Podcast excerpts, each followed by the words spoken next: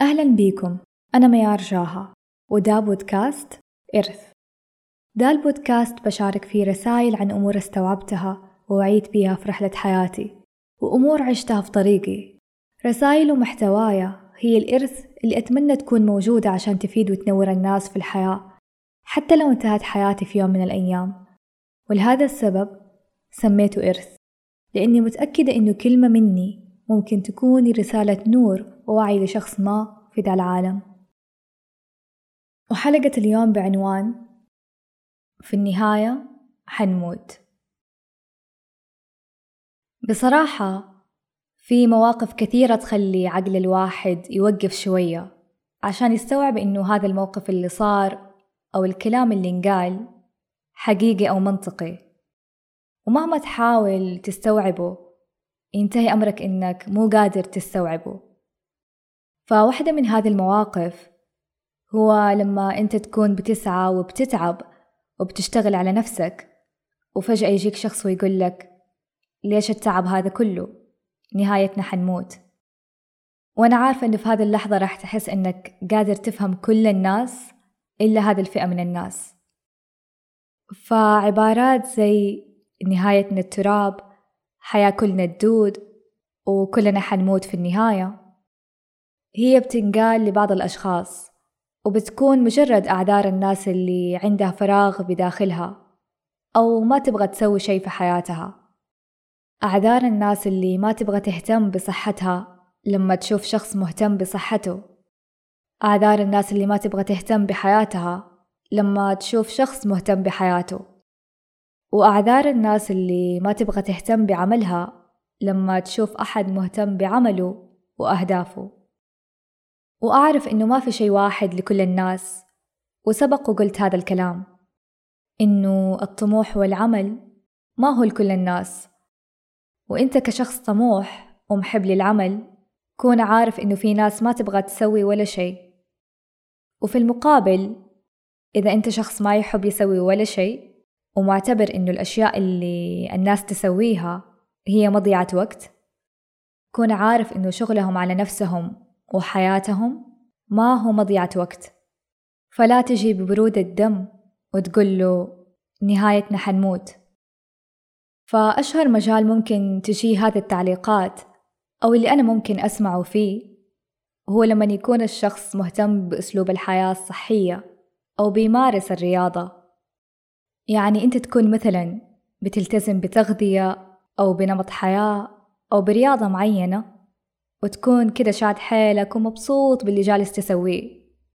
وبتحاول تعيش حياة صحية وهكذا. وبعدها فجأة واحد يقول لك والله جسمنا في النهاية؟ بياكلوا الدود. أو في النهاية بنموت. ليش أتعب نفسي؟ ليش أسوي رياضة وأهتم بأكلي؟ يعني هذا الشخص يقتل متعتك في ثواني.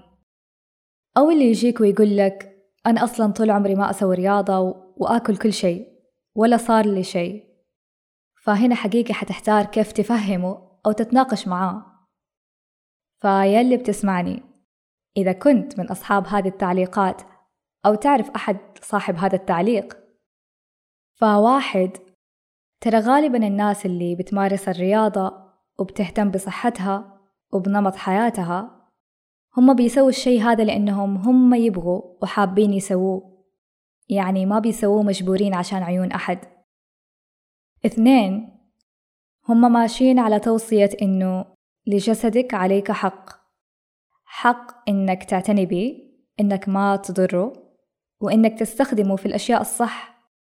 الله عطاك جسد وصحة سليمة. حقك تحافظ على هذه النعمة. ثلاثة صحتك وجسدك هو استثمار. على قد ما تعطي جسدك راح يعطيك سواء دحين أو لما تكبر. يمكن الواحد في سن صغير ما بيحس بهذا القيمة بس لما يكبر بالعمر راح يلاقي نتيجة استثماره أو عدم استثماره في صحته. فترى الموضوع مو بس إننا نمتلك جسد وعادي نتصرف فيه زي ما نبغى وفي النهاية بنموت وبيبقى جسمنا في التراب وخلاص. الموضوع على إنه كيف تبغى تعيش بيه؟ تعيش مريض نتيجة إهمالك ومو قادر تشيل نفسك لما تكبر؟ ولا بتعيش بصحة اللي تخليك تقدر تشيل نفسك بنفسك؟ وهذا فقط مثال على مجال ممكن تجي هذه التعليقات. وممكن تجي لأي شيء ثاني أنت بتسويه. وأحد الأسباب اللي تخلي الناس يقولوا هذه العبارات إما يكونوا ناس عكسك تماما في منظورهم أو رؤيتهم للحياة أو من أشخاص نفسهم يكونوا شيء في هذه الحياة بس مو عارفين كيف. فيبدأوا يقللوا من الأشياء اللي يسووها الغير وورا هذه العبارات يعني أسباب كثيرة غيرها. صح إنه عباراتهم تصدم الواحد بس معرفتنا لهذا النوع من الناس تخلي صدمتنا أقل. كيف ممكن نتعامل معاهم؟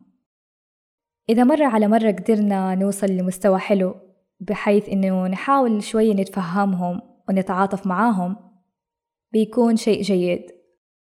وإذا كان هذا الشيء صعب عليك فمو مشكلة حتى لو اكتفيت إنك تتجاهل وخلاص. لأنه لو في كل مرة جلسنا ننفعل معاهم ونتخانق على كلامهم هذا وكل واحد فينا يثبت من الصح ومن الغلط فنحن اللي رح نتعب مو هم. وليش قلت نتعاطف مع أصحاب هذه التعليقات؟ لأنه أحيانا الشخص هذا بيكون مجرد شخص جالس يردد عبارات هو متبرمج ومتعود عليها في بيئته أو من محيطه أو مثلا كبر وكان هذا الشيء اللي يسمعه من صغره مثلا يمكن سمعها من أحد من أهله اللي كل ما سوى شيء قالوا له يا أخي نهايتنا حنموت ليش تتعب نفسك؟ أو يسمعها من الأصحاب اللي كل ما أتمنى إنه يوصل لشيء أو يحقق شيء قالوا له ليه كل هذا الشقة؟ نهايتنا التراب. وهذا الشخص سواء كان صغير أو كبير ما تقدر تسوي شيء معاه غير التعاطف. ما حتقدر تقول له على طول أنت غلط لأنك ما تعرف كيف أنزرعت فيه هذه الفكرة. ممكن بعد كل هذا الكلام حتقول طيب حاولنا نمسك نفسنا ونتعاطف. بس أحيانا الشخص ممكن يزودها معاك لدرجة تخليك ما تقدر تسكت. فهنا خلاص ما تقدر تتعاطف لا تتعاطف. بس حاول ترد عليه بأدب وما تغلط عليه عشان لا تكون غلطان زيه. ولو كنت من الأشخاص اللي حيقولوا طيب هذا الكلام أو العبارات ممكن تجي للناس اللي مشتغلة على نفسها وماشية في حياتها وعملها. بس أنا حاس إني مالي فايدة وأحس إني فارغ أو مو عارف كيف أشتغل أو إيش أسوي. ويكونوا ناس من جد نفسهم يكونوا شيء أو يعملوا شيء بس مو عارفين كيف. يعني ممكن حتى يكونوا ناس هم في الماضي قد قالوا هذه التعليقات أو حاولوا يحطموا غيرهم. بس قالوها لأنه بداخلهم شيء فارغ. هم نفسهم يشتغلوا عليه وكانوا بالعكس نفسهم يسووا شيء جيد بس ما عرفوا طريقة غير التحطيم. أو زي ما قلت لكم هذه هي كانت برمجتهم من محيطهم. وأعرف إنه شعور سيء لما ما تعرف أنت إيش تبغى تسوي. بس جرب توقف لحظة وتسأل نفسك عدة أسئلة.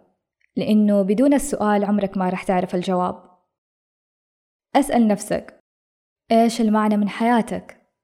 إيش مغزاك من الحياة؟ إيش هدفك ورسالتك؟ إيش نفسك تكون؟ أو إيش نفسك تحقق؟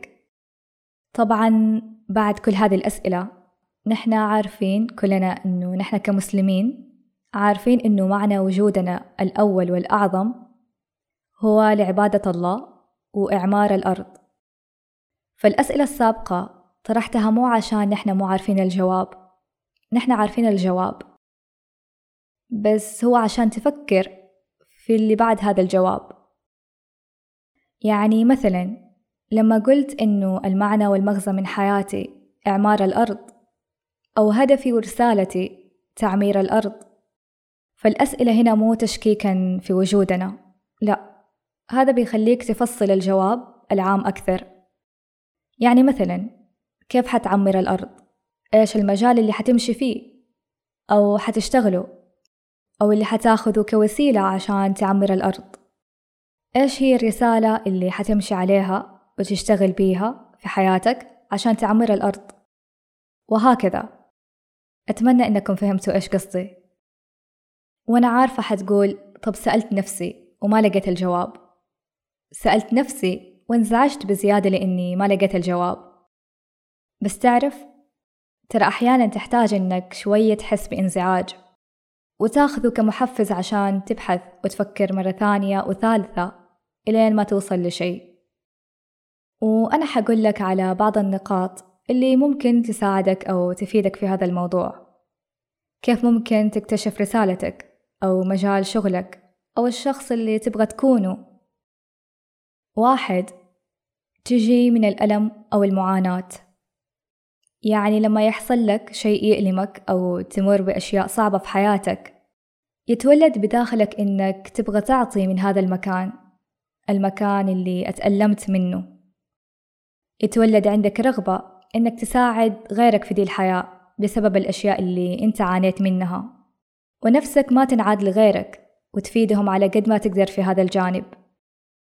اثنين تجي من مكان الشيء اللي تحبه أو اللي يرتاح له قلبك وتحس بالحياة فيه. فلو عارف الشيء اللي تحبه فممكن رسالتك تكون منه. لو لسه مو عارف فالحياة قدامك أبحث وجرب. ثلاثة تجي بالتجربة. لما تجرب أشياء ومجالات مختلفة حتعرف إيش اللي تحبه والشيء اللي ما تحبه. وإلا ما تحس إنك منجذب لمجال وإنك مو طايق مجال ثاني. وأثناء تجاربك حتحس بشعور قوي أو جميل اتجاه شيء أو مجال معين. وأحيانا حيجيك صوت ويقول لك جرب هذا. فاسمع لصوتك. في النهاية معرفتك لنفسك ولرسالتك وشغلك ما رح تعرفها في يوم وليلة. فلا تقلق ولا تستعجل على نفسك. يمكن في البداية حتحس بصعوبة وعدم راحة وهذا لأنك بدأت تسوي شيء جديد ما قد سويته قبل. بس هذه هي بداية الرحلة. فإذا كنت شخص عارف طريقك كمل واشتغل على نفسك وحياتك ولا تحبطك كلمة كلنا في النهاية حنموت وإذا كنت شخص لسه مو عارف طريقك كمل وجرب. في النهاية الشخص اللي يبغى شيء حيوصل له بالسعي. وترى مو لازم توصل في وقت معين. فرسالتي لك من القلب. صح زي ما يقولوا بعض الناس إنه في النهاية كلنا حنموت وحنروح التراب. بس في فرق مرة كبير بين شخص عايش حياة كريمة ولها معنى بصحته وعافيته وشخص واعي ومرتاح في أموره وبين شخص عايش حياة عكسها تماما. بعذر إنه كلنا حنموت فبلاش نتعب نفسنا على الفاضي. ودايما أتذكر حديث الرسول لا تزول قدم عبد حتى يسأل عن عمره فيما أفناه وعن علمه فيما فعل وعن ماله من أين اكتسبه وفيما أنفقه وعن جسمه فيما أبلاه. وفي هذه اللحظة حتعرف إنه الله ما عطاك عمر وروح وجسد حتى تقول في النهاية كلنا حنموت. وكأنه وجودك في الدنيا عبث أو ما له قيمة. وما عطاك حياة حتى تستسلم وتجلس في مكانك وتستنى موتك. فقبل ما تقول الجملة هذه خذ لحظة وفكر.